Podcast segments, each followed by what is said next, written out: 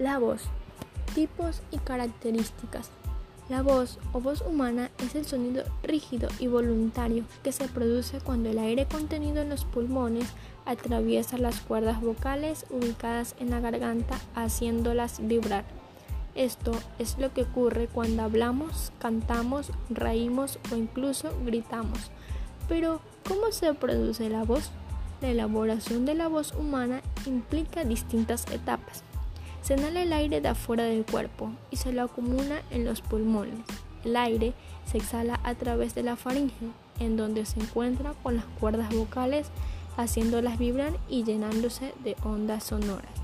El aire cargado de sonido alcanza la boca, en donde es modulado y articulado para tener las características específicas de una palabra o un sonido puntual.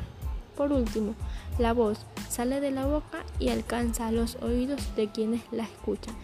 Es muy importante señalar que existen tres tipos de voces, voz de hombre o masculina, voz de mujer o femenina y voz infantil. La voz masculina se caracteriza por ser de timbre más fuerte, en algunos casos puede ser más grave de lo habitual.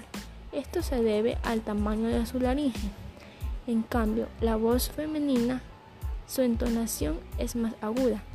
Las cuerdas vocales en una mujer son más cortas al igual que la laringe de donde se encuentra.